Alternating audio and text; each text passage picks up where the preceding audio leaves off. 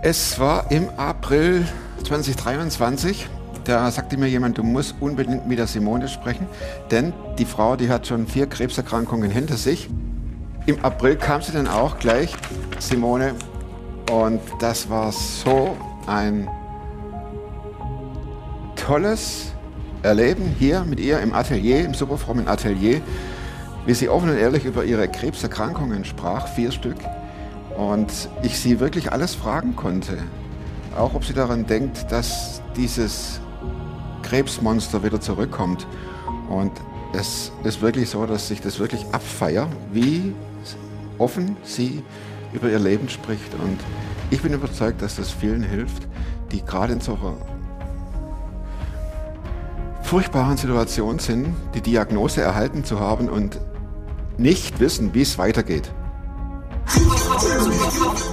Klar bin ich einer, der gescheitert ist. Ich weiß nicht mal, was da läuft und was es ist. Ich bin in der Hinsicht im Moment ein bisschen privilegiert. Der Podcast mit Thomas Mayer. Natürlich denkst du dir dann erstmal, ja gut, der hat auch keine Ahnung. Oder was weiß ich. Studiert noch Medizin. Ja. Leidet Ich hatte im Bett, hat eigentlich ein Hund draufgeschlagen. Egal wie abgedreht das war. Simone, herzlich willkommen bei Superform. Dass du Ja, extra ich kommst. danke. dass, du, dass du extra kommst, das ist so cool. Ja. Freue mich auch, dass ich hier sein darf. Ja, also Voll hab- cool. Ich habe von jemandem einen Hinweis gekriegt, guck mal die Simone an. Mhm. Und ab und zu ähm, stalke ich dann ein bisschen online. Ja. Und dachte, die muss einladen. Echt? Die Frau, die Wunder erlebt hat. Ja, das habe ich. Aber das, das, das ist das eine. Ganz cool. Was man aber oft vergisst, ist, dass Wunder erleben ja auch immer zusammenhängt mit herau mindestens herausfordernden Situationen. Durch Leiden und durchleben müssen. ja. Es geht ums Thema Krebs. Und deine erste Krebsdiagnose war mit 13, wenn du das richtig gelesen hast. Ich habe nur so einen Text gelesen. Ja. Ich will nie mehr wissen, weil ich, ich, ich will die Leute fragen. Äh, weil das ist, ich höre das ja zum ersten Mal. Und deshalb, wie war das, als du zum ersten Mal die Diagnose Krebs erhieltest? Also mit 13 ähm, war ich, ich war ja wirklich noch Kind und ähm, das war ein Zufallsbefund. Ich hatte immer so geschwollene Waden und der Kinderarzt wusste nicht weiter und irgendwann hat meine Nachbarin zu meiner Mutter gesagt, lass doch mal die Nieren von deiner Tochter überprüfen, vielleicht hängt es ja da damit zusammen. Also wurde mal ein Termin gemacht beim Hausarzt meiner Eltern, war für mich damals natürlich schon so, boah, okay, Hausarzt. Der hatte halt ein Ultraschallgerät und das hatten die anderen nicht. Und dann bin ich also zu dem hin. Meine Familie war damals Herbsten, also bei der Weinernte. Ich wollte gerade sagen, muss man übersetzen für Ja. die Menschen, die jetzt nicht südlich von Heilbronn wohnen? Ja, genau. Herbsten ist äh, Weinlese Genau. und das Einsammeln und das zur, wie heißt die? Genossenschaft. bringen. Genossenschaft, genau. Mhm, Genau, sowas. Und wir haben eben Weinberge und das war gerade, also da sind die Tage sind immer festgelegt. Das kann man sich ja nicht irgendwie aussuchen, wenn man eine Genossenschaft äh, abliefert, sondern da heißt, heute sind Drollinger dran und wenn ihr heute nicht lest, habt ihr Pech gehabt, liebe Leute. Also das war auch wirklich nicht einstampfen. so ist es genau und das ist echt viel Arbeit so ein Weinberg das ganze Jahr über. Das ist also äh, meine Mutter und mein mein Vater, die waren da das ganze Jahr eigentlich drin unterwegs und das heißt, wenn diese Weintrauben dann nicht abgeerntet werden Just in time. Richtig, da wäre ganz viel Geld verloren gegangen. Halt auch für die Schwaben geht gar nicht, aber auch einfach ganz viel Arbeit umsonst gewesen. Ja, also das war eben an so einem Tag dann, äh, dass da Weinlese waren. Das heißt, ich bin dann morgens zu dem Hausarzt mit dem Bus gefahren und der war total lieb, ein ganz netter Arzt, der sich sehr, ähm, also der einfach sehr nett und freundlich war. Ich musste mich auf so eine Liege legen und da fiel ihm dann am Hals bei mir so, ein, so, ein, so eine leichte Erhebung auf. Das hat er mir nicht gesagt, sondern er hat das Ultraschallgerät dann bei mir am Hals angesetzt und nicht an den Nieren. Gut, mit 13, ich habe mir jetzt nicht wirklich so Gedanken gemacht, wo jetzt die Nieren sind, sondern ich dachte einfach, gut, Der untersuchen. macht seinen Job. So ist es, genau. Und dann hat er da sehr lange geschallt und hat äh, Bilder ausgedruckt. Und auch da habe ich mir noch nichts dabei gedacht. Und dann hat er eben irgendwann gesagt, also da müssen wir was, da müssen wir weiter gucken. Da, ähm, er würde mich gerne in eine Kinderklinik überweisen wollen, ins Olgele. Das Olgele für alle Ja. Nicht-Schwaben unter uns und Nicht-Stuttgarter. Das Olgele ist die Kinderklinik oder war auch zu Richtig. meiner Zeit die Kinderklinik. Und man wusste, wenn dein Kind ins Olgele muss, Dann, dann ist schlimm. ja, Ja, genau. Das Du war musstest ins Olgäle. Genau, ich musste ins Olgäle. War also von uns aus so eine halbe Stunde entfernt, äh, das Olgäle. Also mit dem Auto, mit dem Zug ging es noch ein bisschen länger. Und eben das war dann so, dass äh, dann ein paar Tage später meine Mutter und ich das erste Mal eine Onkologie betraten. Eine Onkologie mit Hämatologie. Und wir null Ahnung hatten, was das eigentlich ist. Ist ja vielleicht auch manchmal ganz gut, wenn man es nicht weiß. Ja, und äh, dann wurden da eben weitere Untersuchungen gemacht, bis dann irgendwann der Arzt ums Eck kam und sagte, da wäre ein bösartiger Tumor. Der hat nie das Wort Krebs benutzt, sondern ein bösartiger Tumor. Sagte dir auch überhaupt nichts. Nein, hat mir gar nichts Saß gesagt. auf dem Ich- Stuhl. Ja, Richtig. komm, was soll Ich ich machen? So die Tabletten? Genau, ja, ungefähr so. Hm. Und nur meine Mutter war diejenige, die dann reagiert hat und gesagt hat, ist das Krebs? Und ich kann mich auch gar nicht mehr daran erinnern, ob der dann ja oder irgendwas gesagt hat, sondern die haben sich eben sehr schnell auf die Therapie eingeschossen, also der Arzt auch. Und ich meine, da war irgendwie noch jemand dabei, dass es hieß, ich muss jetzt eine Chemotherapie machen und da damit bekommt man das wieder in den Griff. Früher ging man ja auch noch so weit, ähm, also als ich die fertig hatte, dass es hieß, es ist jetzt alles gut, ich bin jetzt wieder 100% gesund, also geheilt. Wird Das ist die eine Mensch Variante. Die andere nehmen. Variante könnte ja auch die sein, wenn jemand sagt, der, der hat Krebs, das ist quasi schon der Gang zum Friedhof. Richtig, ja, das war ja das dann auch. Also ich bin, wie gesagt, auf einem kleinen Dörfchen groß geworden und es war so überall hinter vorgehaltener Hand, haben die Leute geflüstert. Stirbt die mit 13. Richtig. Also eigentlich war eine, war auch sehr deutlich, die sagte zu meiner Mutter, du kannst ja jetzt eigentlich schon Sarg bestellen. Das gibt ja nie was. Das war die Frau vom Schreiner, oder?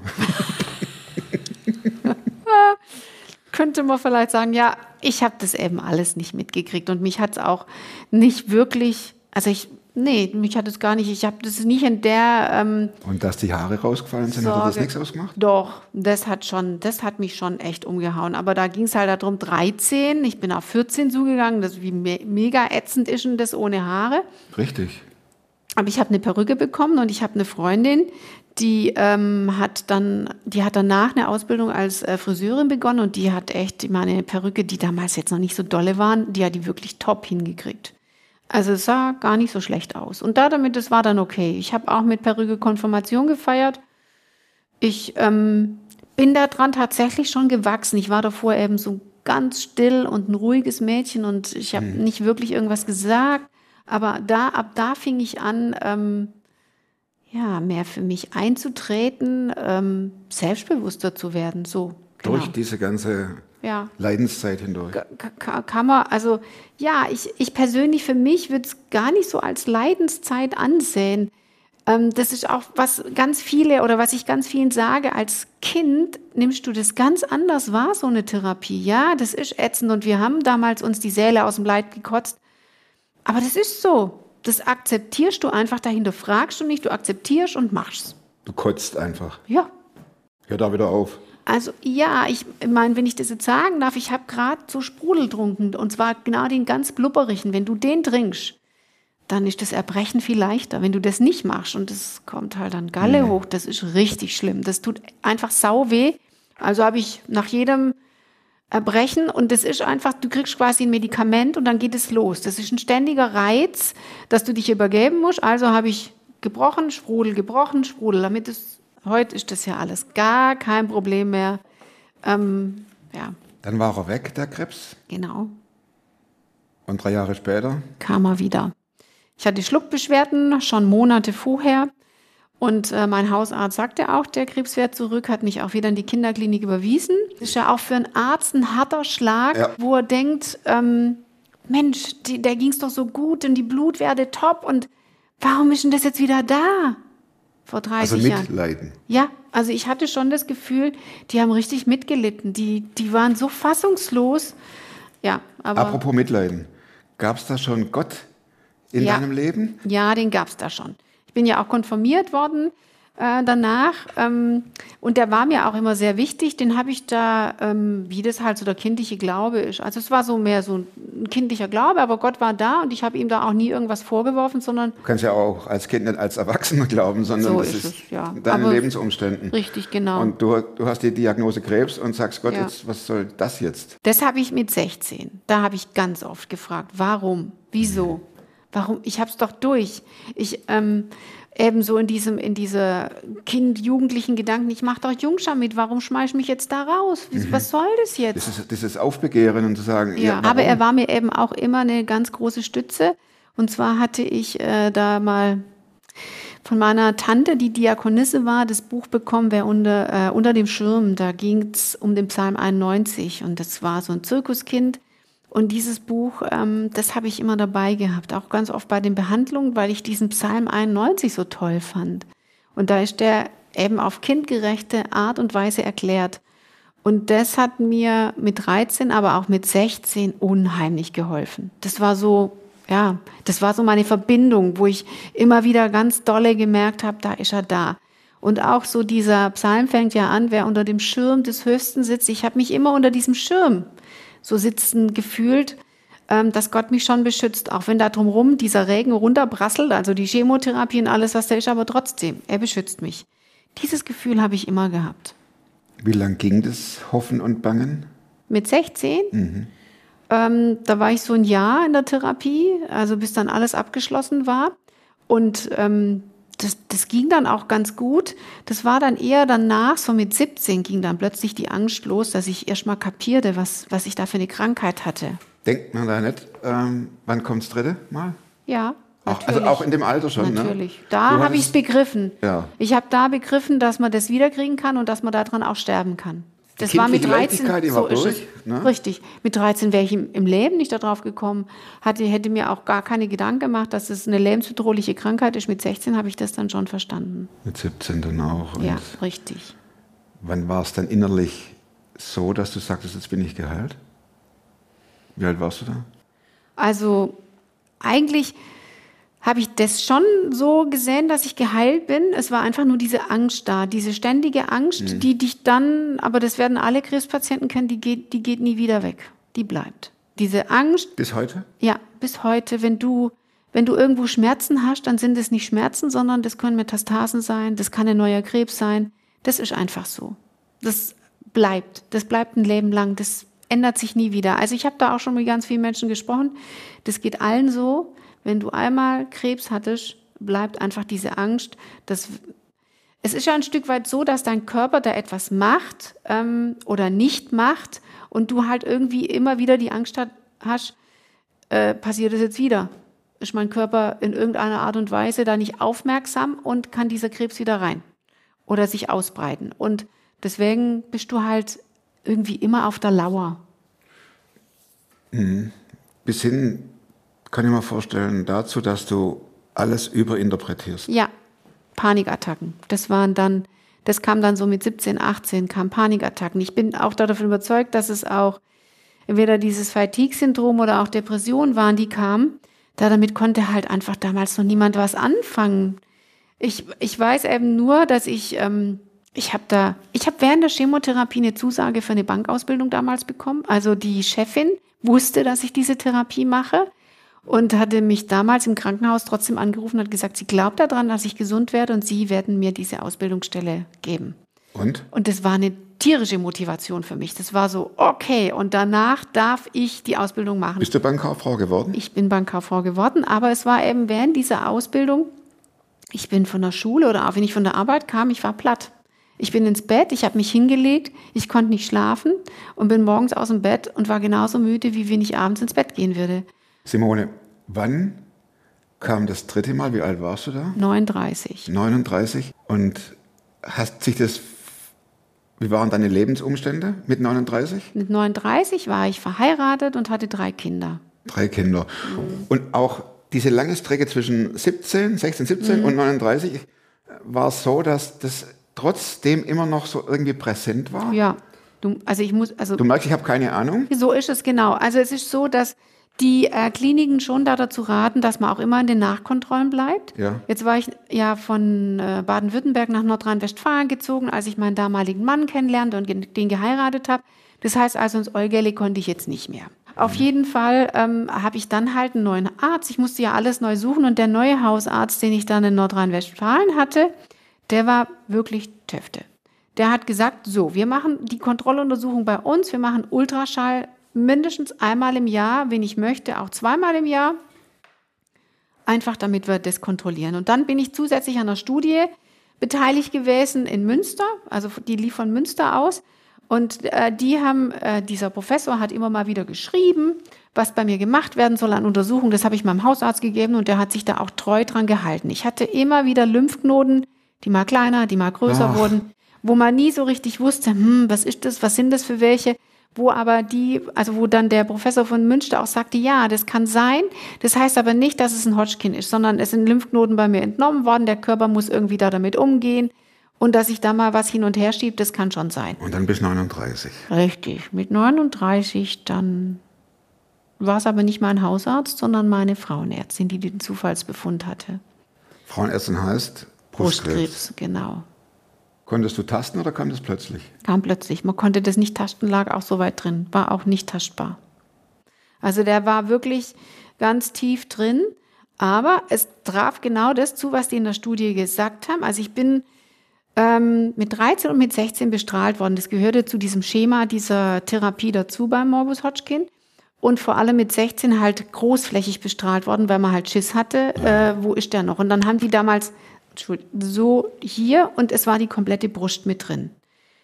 Die linke komplett, die rechte ging so ein, so ein Strich runter und das fand ich so, also ehrlich interessant. Und die sagten von der Studie, wenn der Krebs da ist, wird er eine Außenstrahllinie sein. Und es war genau so. Der Krebs war an der rechten Brust, mittig 12 Uhr, genau da, wo diese Außenstrahllinie entlang ging. Wenn man betroffen wäre, könnte man ja sagen, das ist Richtig. interessant. ja. So ist es. Also ich persönlich fand es schon krass, dass die das so genau sagen konnten. Und eben, als sie dann meine Bilder sahen, auch sagten, ja, genau so. Braucht dann eine Welt zusammen? Ja, total. Das war furchtbar. Das war, also, das war dahingehend halt so schlimm, weil es drei Kinder da waren. Die jüngste war elf, die andere war fünf, äh, 13 und mein Sohn 15.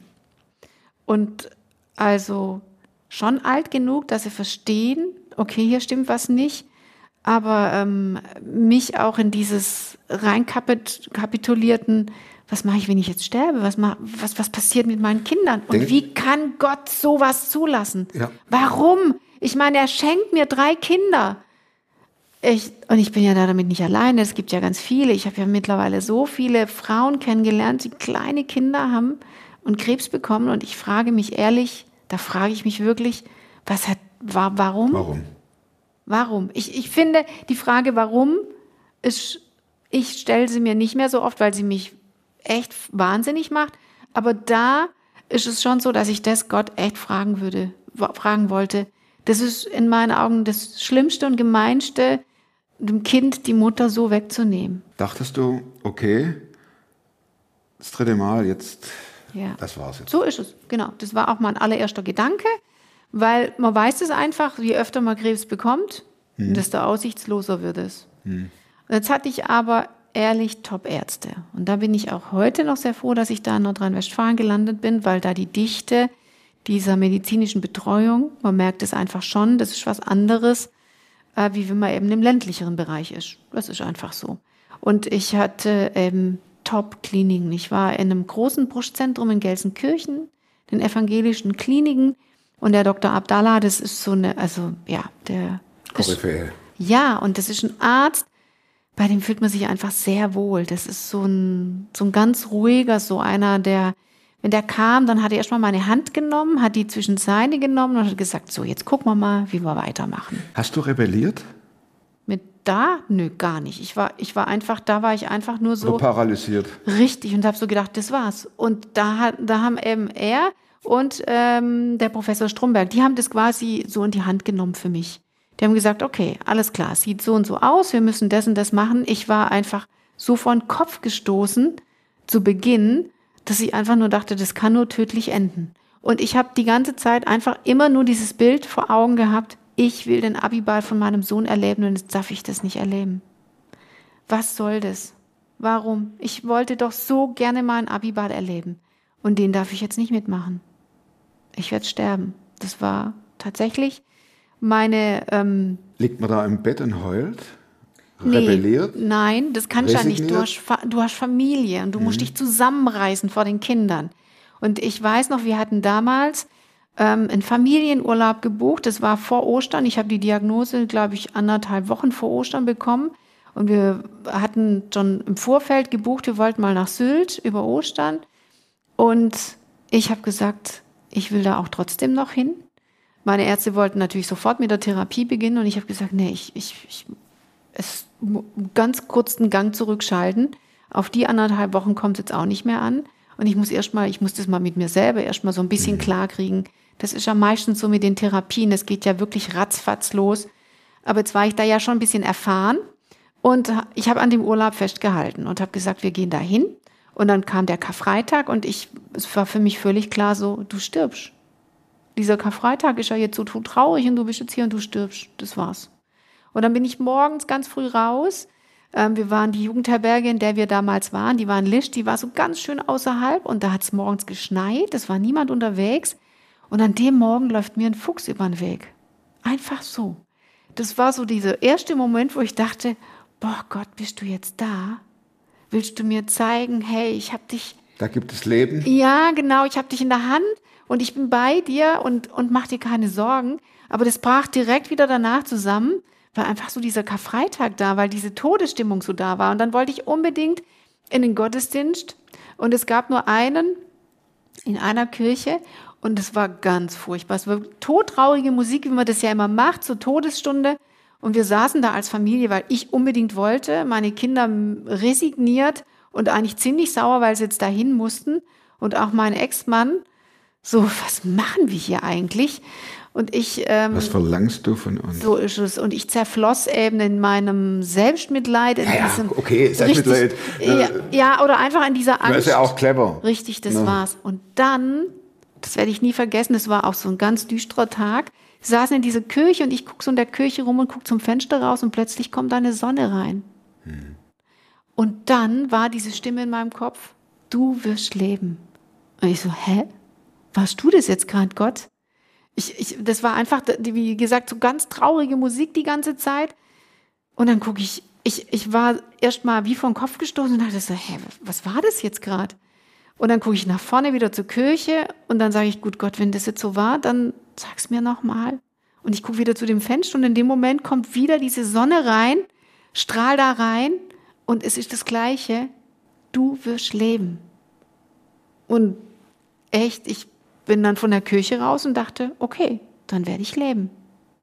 Und die Angst war immer noch da, aber es war eben auch diese, diese Gewissheit da, Gott geht da mit und ich werde leben. Wie?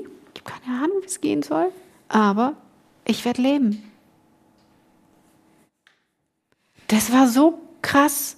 Also ja, das ist auch heute noch so, wenn ich Ostern, wenn Ostern, wenn dieser Karfreitag kommt, dass ich dann an dieses Erlebnis denken muss. Dieses, ähm, zu seiner Todesstunde gibt er mir die Sicher oder diese Zusicherung, du wirst leben. Der hat nicht gesagt, ich heile dich. Der hat nicht gesagt, ich erspare dir das alles, weil ich bin natürlich dann davon ausgegangen, wir jetzt beim nächsten Mal zum Arzt gehen.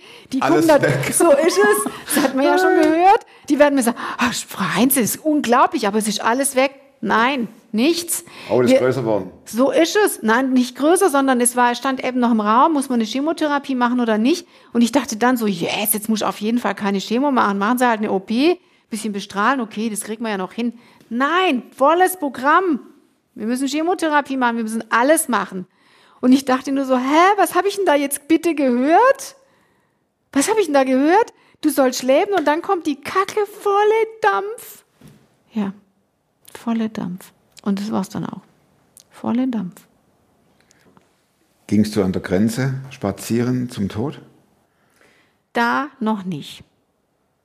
Das heißt, es kommt ein viertes Mal? Ja, da war es so.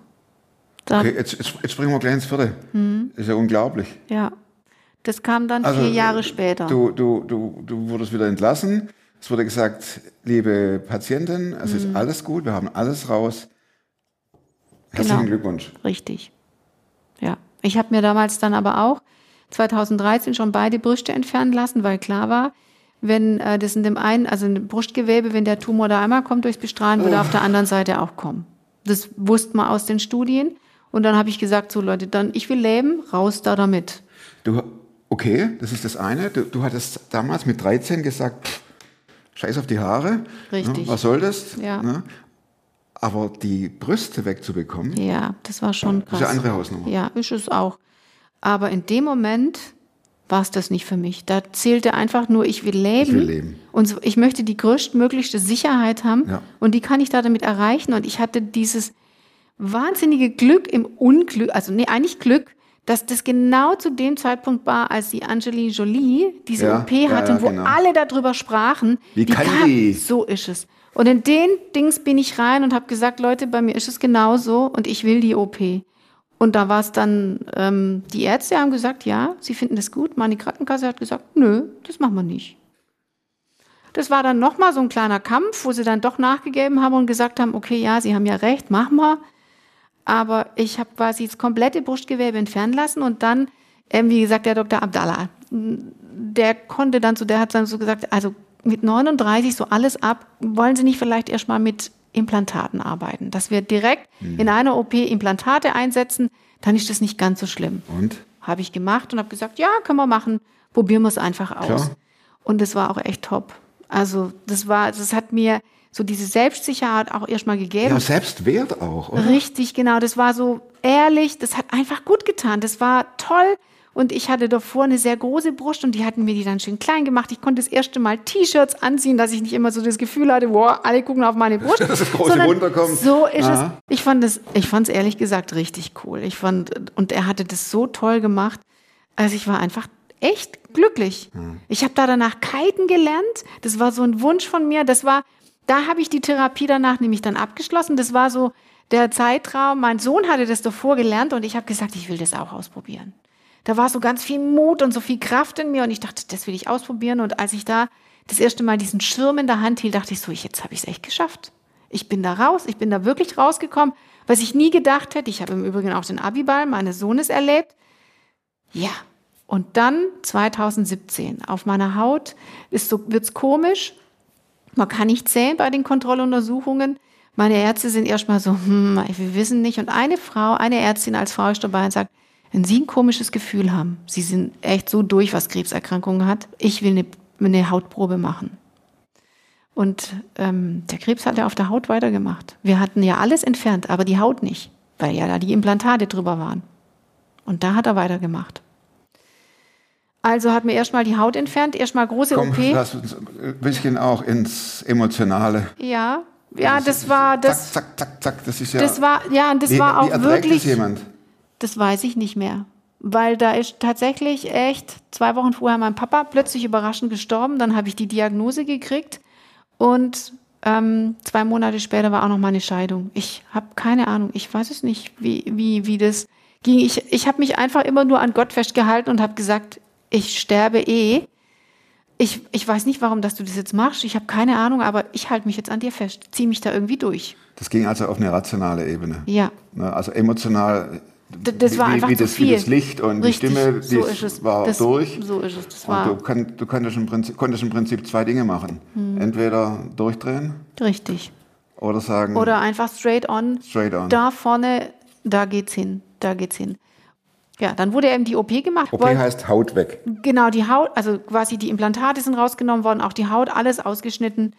Und ähm, da war ja die Haut da und das ist ein- einfach abgenommen worden. Und dann hat man gehofft, dass man es eben da damit hinkriegt. Und dann durfte ich zur Reha nach Sylt, was ich persönlich echt toll fand. Das haben sie wirklich hingekriegt. Ich bin zwei Wochen nach der OP, zack, am Meer gewesen. Und während dieser Reha kommt so ein kleiner Punkt auf die Haut. Wieder auf der Haut. Und der Arzt, der sich das angeguckt hat, der sagt, es sieht nicht gut aus. Der Krebs hat weitergemacht. Und ich habe dann in meiner Klinik angerufen und habe mir gesagt, kann eigentlich gar nicht sein. Wir haben doch alles entnommen. Jetzt, die haben mir aber auch freigestellt, Reha fertig machen oder zurückkommen. Und ich habe gesagt, hey Leute, ich bin so alle, ich brauche die Reha jetzt. Egal, was da jetzt kommt, ich muss jetzt erstmal ein bisschen Kraft tanken. Wird man da nicht zynisch? Nee, da dafür hatte ich so gar nicht die Auch Zeit. Gott gegenüber meine ich? So, jetzt Ja, natürlich. oft machen wir's noch? Richtig. Das, bestrafst du mich für irgendwas? Ich, da- also da habe ich einfach auch noch diese große Hoffnung gehabt, weil meine Ärzte hier in Nordrhein-Westfalen sagen, das kann gar nicht sein. Das kann nicht sein. So schnell kann das nicht sein, dass da was zurückkommt. Dass ich mich einfach daran festgehalten habe. Und es war wirklich so winzig, es war ein Stecknadelkopf. Es hätte ja auch ein Pickelchen sein können. Aber ich fühlte eben, darunter ist kein Pickelchen. da ist mehr. Und ja, aber ich war eben einfach auch rein körperlich von dieser OP und dem allem noch so alle, dass ich dachte, ich brauche jetzt erstmal Ruhe. Und ich wollte mit meinen Kindern, mit meinen zwei Mädels da oben das genießen. Und mein Sohn kam dann auch irgendwann noch dazu. Ich habe diese Zeit einfach gebraucht. Hast du ihnen was gesagt? Nein, das habe ich nicht. Da habe ich erst mal gedacht, wieso soll ich die jetzt verrückt machen? Das reicht auch noch, wenn wir es dann soweit wissen. ist. Ja.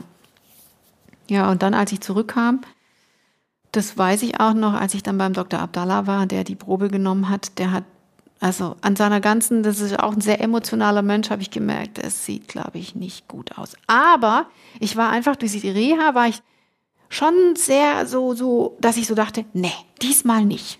Ich glaube das nicht. Es geht mir doch jetzt so gut und ich glaube es nicht. Dass das Krebs ist. Richtig. Glaube ich nicht. Ja, War aber. richtig. War dann wieder und dann hatte, dann habe ich das, ähm, ich habe auch, also mein Onkologe, der Professor Stromberg, war auch immer so mein roter Faden, der mich da immer so durchgebracht hat. Den habe ich dann als allererstes angerufen, habe gesagt, sieht scheiße aus. Und ähm, es ist jetzt wieder Krebs da in Gelsenkirchen, die sagen, jetzt muss Chemo gemacht werden. Deswegen rufe ich sie an. Aber ehrlich gesagt, ich fühle mich da dazu weder psychisch noch körperlich in der Lage, so eine Chemotherapie zu, zu machen. Und ehrlich gesagt, sehe ich auch gar keinen Sinn da drin. Jetzt sind wir doch mal ehrlich, wir haben im Juni diese Diagnose festgestellt, haben operiert, im August ist schon der nächste Tumor da und wir wissen alle, was das heißt. Ja, Durchgekrebst. Richtig. Da brauchen wir gar nicht mehr machen. Der wird sich jetzt auf den, Fort, äh, auf den Weg machen. Und ich habe mich dann auch erst geweigert und habe gesagt, nee, mache ich nicht. Es ist jetzt gut, es reicht jetzt. Jetzt ist einfach, jetzt ist halt so. Und dann war aber ein Arzt, der Dr. Fischer, der hat nicht nachgelassen. Und der hat gesagt, und was verschenken Sie sich jetzt, wenn Sie es probieren? Dann sage ich, ja, Chemo ist jetzt auch nicht gerade ein Spaziergang. Trotzdem sagt er, es ist bei Ihnen regional. Wir haben nichts irgendwo in Organ gefunden. Wieso wollen Sie es nicht einfach mal probieren? Da sage ich, ja, mein Papa gestorben. Das, ich habe gesagt, das ist so viel. Ich bin, ich bin so alle. Ich bin so alle. Wie soll ich denn so eine Chemotherapie schaffen? Dann hat der Professor Stromberg gesagt, wir machen keine harte Chemo, sondern wir machen eine Immuntherapie. Wir fangen mit einer Immuntherapie an. Da fing das gerade so an, dass man die äh, gezielter eingesetzt hat. Eine Immuntherapie heißt, das ist keine Chemotherapie, sondern da werden dem äh, Körper Medikamente zugeführt, dass der Körper selber merkt, hoppla, das hier sind Krebszellen, ich muss die vernichten, ich muss die kaputt machen. Und damit hat man wahnsinns gute Erfolge. Also das ist wirklich so, dass das äh, in der Krebstherapie mittlerweile echt eine absolut gute Säule ist. Nur in 0,000 Prozent der Fälle verursacht diese Therapie ähm, Organentzündungen. War das bei dir so? Richtig. Ich habe eine Herzmuskelentzündung bekommen mit einer Herzinsuffizienz, davor eine Lungenentzündung. Und das war der Moment, wo keiner gedacht hat, dass ich das überlebe. Und wo es mir auch wirklich, wirklich schlecht ging. Also mir ging es wirklich schlecht. Ich habe keine Luft bekommen, ich konnte nicht mehr laufen, ich, es, es ging einfach gar nichts mehr. Und das halt mittendrin in der Chemotherapie. Und dann erlebe ich halt wieder Wunder. Es ist wirklich, ich komme in meine Klinik nach ähm, Herne ins Marienhospital. Freitagabend werde ich von meinem Sohn dahin gefahren, weil ich keine Luft bekomme und weil ich denke, ich werde das Wochenende nicht überleben und denke, aber ich werde es in der Klinik vermutlich auch nicht überleben, weil Wochenende wissen wir ja, ist ja nicht so arg viel los. Ja, Kennt man? Richtig. Und, und es war dann auch so, ich bin in die Notaufnahme gekommen, die haben alles kontrolliert und sagen, wir sehen, dass es ihnen richtig schlecht geht, aber wir wissen überhaupt gar nicht, wo wir ansetzen sollen. Und dann kamen meine Onkologen, auch Professor Stromberg, und dann hatte mich noch eine Ärztin mit begleitet, die haben mich auch nur angeguckt und gesagt, ja, wir sehen wohl, dass es ihnen richtig kacke geht, aber wo fangen wir jetzt an? Sie hatten vor einer Woche die Lungenentzündung, das war ausgeheilt. Was ist das jetzt? Und dann haben sie mich aufs Zimmer geschoben und dann kam mein Professor noch und sagte, ich bin morgen da, samstags. Der ist eigentlich samstags nie da. Muss er nicht. Aber ich habe morgen Dienst. Ich komme morgen bei Ihnen vorbei. Und dann hat er mich runtergeholt zu sich äh, in die Ambulanz und hat gesagt, er möchte jetzt Ultraschall machen. Das sind Röntgenaufnahmen gemacht worden, um zu gucken, ob die Lunge noch was hat. Die hat man aber irgendwie nicht mehr, aus irgendwelchen Gründen nicht mehr gefunden, also hat er Ultraschall gemacht. Er hat mich in die Ambulanz geschickt und neben der Ambulanz ist eine äh, Kapelle, eine katholische Kapelle. Und da war ich drin. Und da lag der Krankenhausbrief der Katholen. Ich bin ja evangelisch. Und ich nehme den in die Hand und er schlägt sich in der Mitte auf Psalm 91. Kommt das Schirm wieder. Richtig, und da wusste ich, jetzt kann passieren, was will, Gott ist da, der wird mich wieder gesund machen. Das war völlig utopisch, weil jeder hat gesehen, wie ich langsam zerfalle. Die Frau geht aufs Ende zu. Richtig. Und ich lese den und wusste, jetzt wird was passieren. Und dann bin ich zu ihm und er hat gesagt, er will jetzt erstmal die Organe schallen, alles soweit in Ordnung. Lunge, er konnte sogar im Ultraschall die Lunge, hat er mich umgedreht, angucken war auch nichts. Und dann hat er etwas gemacht, was kein anderer Onkologe macht. Er guckt das Herz an. Er schallt das Herz, was normalerweise ja nur die Kardiologen machen. Er schallt das Herz und ich werde nie vergessen, wie sein Gesicht, also wie, wie er plötzlich ausgesehen hat, wie ihm alles aus dem, will ich sagen, aus dem Gesicht gewichen ist. Und er gesagt hat, es ist das Herz. Die Probleme kommen vom Herz. Ja. Und es war immer noch Wochenende und er ist dann mit mir ins Zimmer hoch, hat gesagt, wir müssen jetzt sofort mit einer Tablettentherapie beginnen. Also habe ich ganz starke Medikamente gekriegt, um diesen Pulsschlag runterzuholen. Also ich war bei über 120 und die haben mich dann künstlich runtergesetzt auf 70 mit War das Medikamenten. der Moment, wo du auch dachtest, äh, ich vertraue dir wieder Gott oder ich vertraue dir, in der, du hast ja diesen Brief aufgemacht. Richtig, genau. Und der auf dem Psalm 91. Ich ähm, habe Gott vertraut, aber ich habe nicht mehr an eine Heilung geglaubt. Ganz, ganz kurios. Aber also für mich war klar, da geht es jetzt nicht mehr raus. Und ich habe auch darum gebetet, dass es jetzt endlich vorbei ist. dass du stirbst. Ja, richtig, weil dieses Auf und Ab, das ist ja auch für Angehörige, das ist so furchtbar, das ist so anstrengend. Das ist, ähm, jetzt denk, dann in einem Moment denkt man, jetzt geht's wieder aufwärts, dann zack, wirft einen um, dann geht's wieder aufwärts, dann Chemotherapie, man denkt, okay, das macht jetzt, jetzt wieder krank, jetzt hängt sie wieder drin. Hast du dich von deiner Familie verabschiedet? Nein, das hätte ich nicht fertig gekriegt. Ich, ähm, da, und ich war einfach, einfach auch zu schwach dazu. Ich war wirklich echt ein Häufchen Elend. Ich war ganz gelb schon im Gesicht und also solche Dinge. Aber meine Kinder ähm, sind trotzdem immer wieder zu mir ins Krankenhaus gekommen. Durften sie auch. Ich weiß auch, sie haben einmal noch Torte mitgebracht und wir saßen dann da zusammen, als, ja, als würde ich es echt überleben. Ja. Du hast viermal Krebsdiagnose erhalten. Du hast mit Gott einiges durchmachen Oh, ja. müssen, durchdiskutieren. Wenn du jetzt so nach vorne guckst,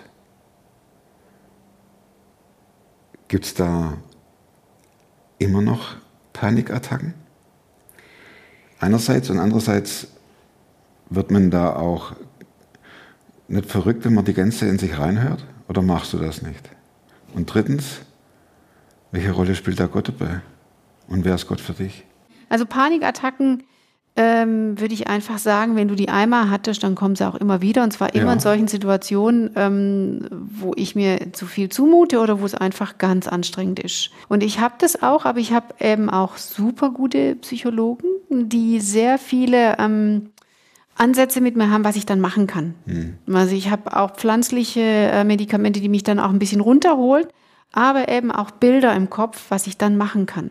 Das ist Dein Werkzeugkasten. so, richtig. Danke, genau. Einen Werkzeugkasten habe ich da dafür. Und da damit lässt sich das für mich handeln. Also die sind jetzt nicht für mich ein Problem. Ich weiß grundsätzlich, wenn ich Panikattacken habe, jetzt müssen wir mal wieder einen Gang zurückschalten. Jetzt müssen wir mal gucken, dass wir wieder ein bisschen runterkommen. Das ist so die, das Erste, was ich dann mache. Und der Blick in die Zukunft? Und ähm, machen die mir, also die stören mich nicht, die Bohne, die Panikattacken.